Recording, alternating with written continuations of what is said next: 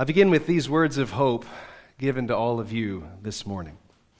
When our Lord Jesus said to Martha, I am the resurrection and the life. Whoever believes in me, though he die, yet shall he live. And everyone who lives and believes in me shall never die. Jesus then asked her, Do you believe this? And she said to him, Yes, Lord.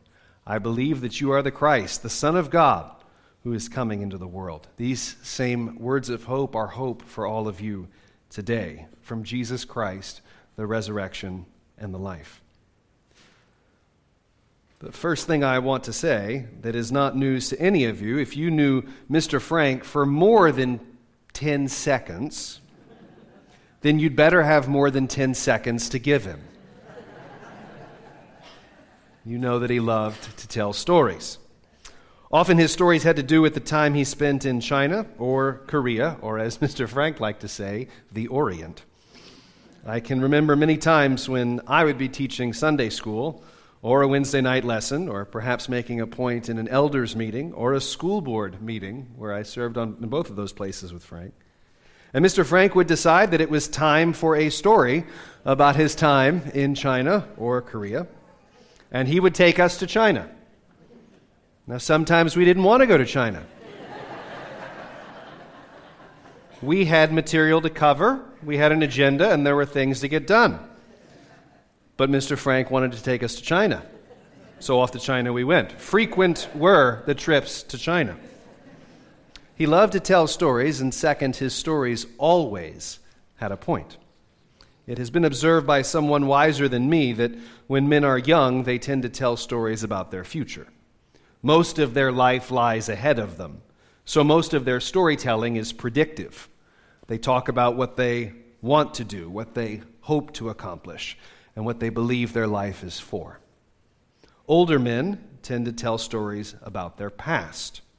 Most of their life is behind them, and so most of their storytelling is memorializing and reflective in nature.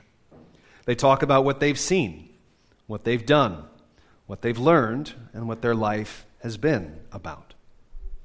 I only knew Mr. Frank, and it was always Mr. Frank, in the, le- in the latter years.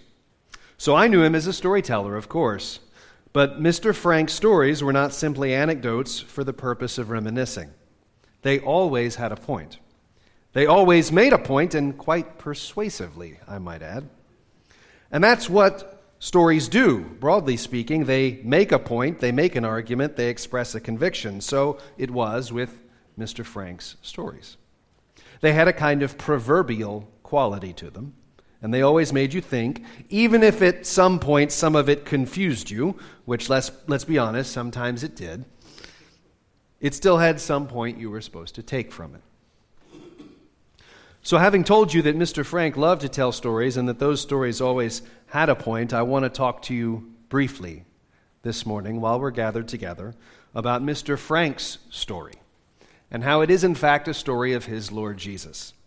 When I think about the purpose and value of storytelling as an art, I cannot help but think of Jesus.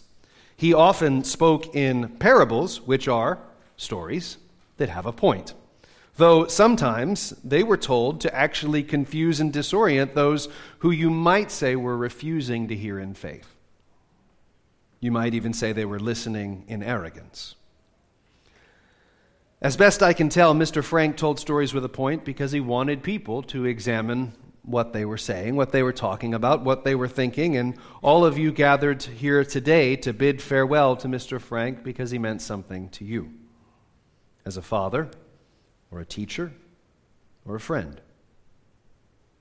I can think of no better way to honor an old storyteller than to tell you why his own story was the way it was. Frank Elliott was a firm believer in Jesus Christ, first of all, and to the very end. His life is part of a larger story, if you like, of the God who created everything. A story about our first parents and how they fell into sin and brought the curse of death into the world. A story about how the nations were then made and how there are common bonds that unite all men so that stories, even from other parts of the world, can still resonate deeply with us, even if we haven't lived there or experienced the culture. But the story of the Bible, which is the story that defined and shaped Frank's life and Nelda's life, is a story that confronts the most pressing and weighty questions of life. One of those being, what do we do with death?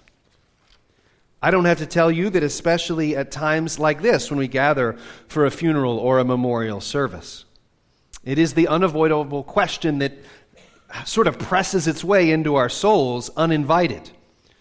We try to silence it, perhaps, with expressions like, well, death is natural, and we all die in the end.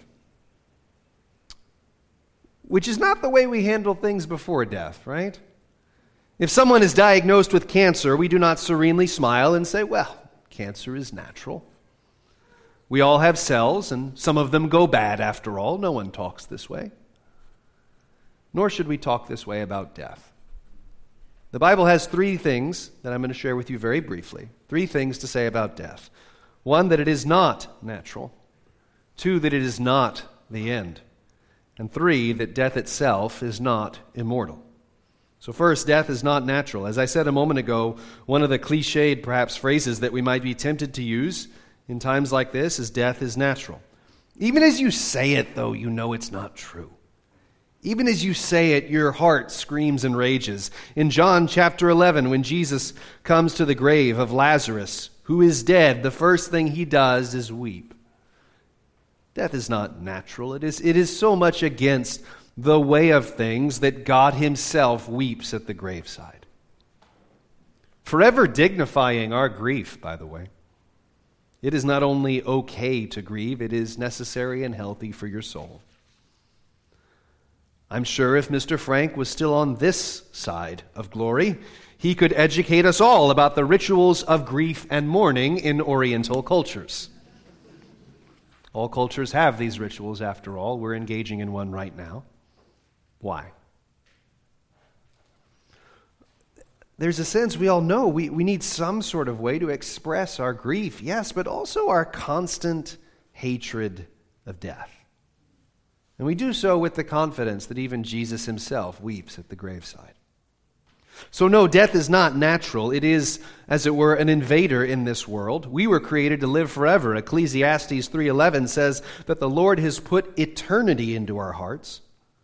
That's why death is so grievous and so disorienting. It, it's out of place among a people who were made to live forever. Uh, it's out of place among a people who were created for a story that involves eternity. Next, death is not the end. Hebrews 9:27 tells us that it is appointed to man to die once and then comes the judgment. How different from that how different that is from the often expressed sentiment, well, we all die in the end. No, hardly. Rather, we all die before the end. Death is not the end. Death is not the extinguishing of your existence. It is the separation of body and soul while both await the day of the resurrection of the dead and the final judgment. Death is not the end, it is the interlude. It is simply the bridge between two stories. The first of which the story we are living out right now, the story which Mr. Frank has completed. That is, if you like, the prologue to the story yet to be written in eternity, when we will forget how to count up days and years, because such things won't have meaning anymore. Death is the end of our temporary earthly labor, but it is not the end. Hardly.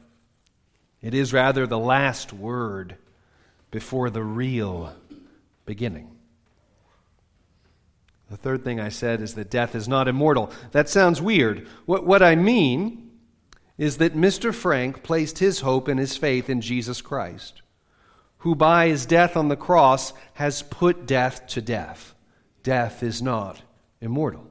Death is not around forever. Death is bleeding out, and one day death will be crushed and we will laugh about death as a defeated enemy and a distant memory, the way Mr. Frank laughed about distant stories of his glory days. Paul says in 1 Corinthians 15 when the perishable puts on the imperishable. And when the mortal puts on immortality, then shall come to pass the saying that is written Death is swallowed up in victory. Death, where is your victory? O death, where is your sting?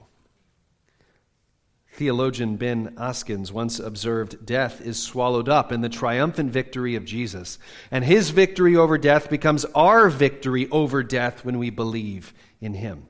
This hope of victory over even death itself can be found in no other name than that of Jesus Christ, for there's no other God but Him. The difference between dying alone and dying while trusting Christ is like the difference between being run over by a truck and being run over by the shadow of a truck.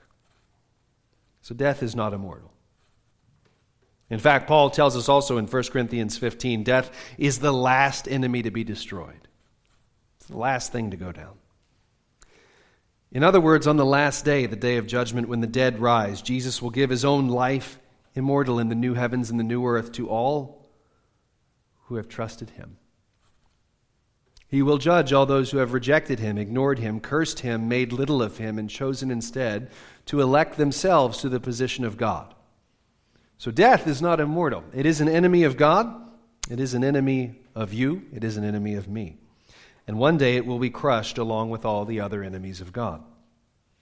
Now, perhaps this sounds like a harsh ending to the story that God Himself is writing, but if we are honest, we all want that ending. All the best stories end up with the wicked getting crushed. It's the story we all want, we just don't want to believe we're on the side of the wicked. We don't want to believe that we're the villains in the story. Mr. Frank loved to tell stories, and Lord knows he had a lot of them. So I think a way to remember him is to ask, what, what will yours be?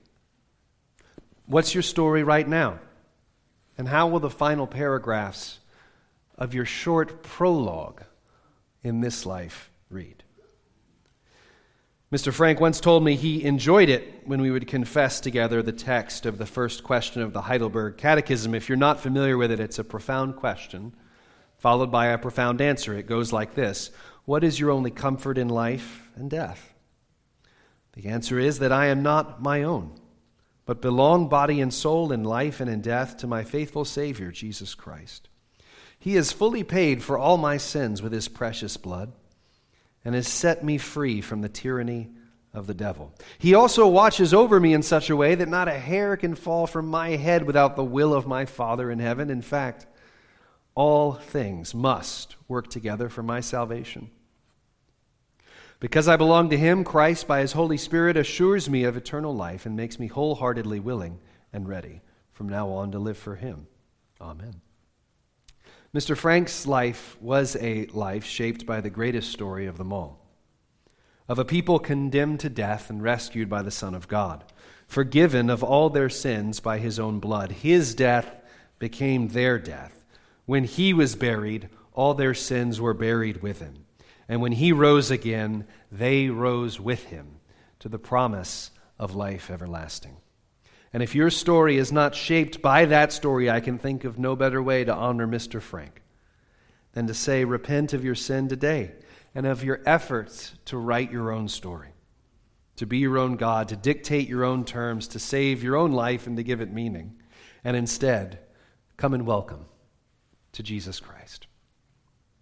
Amen.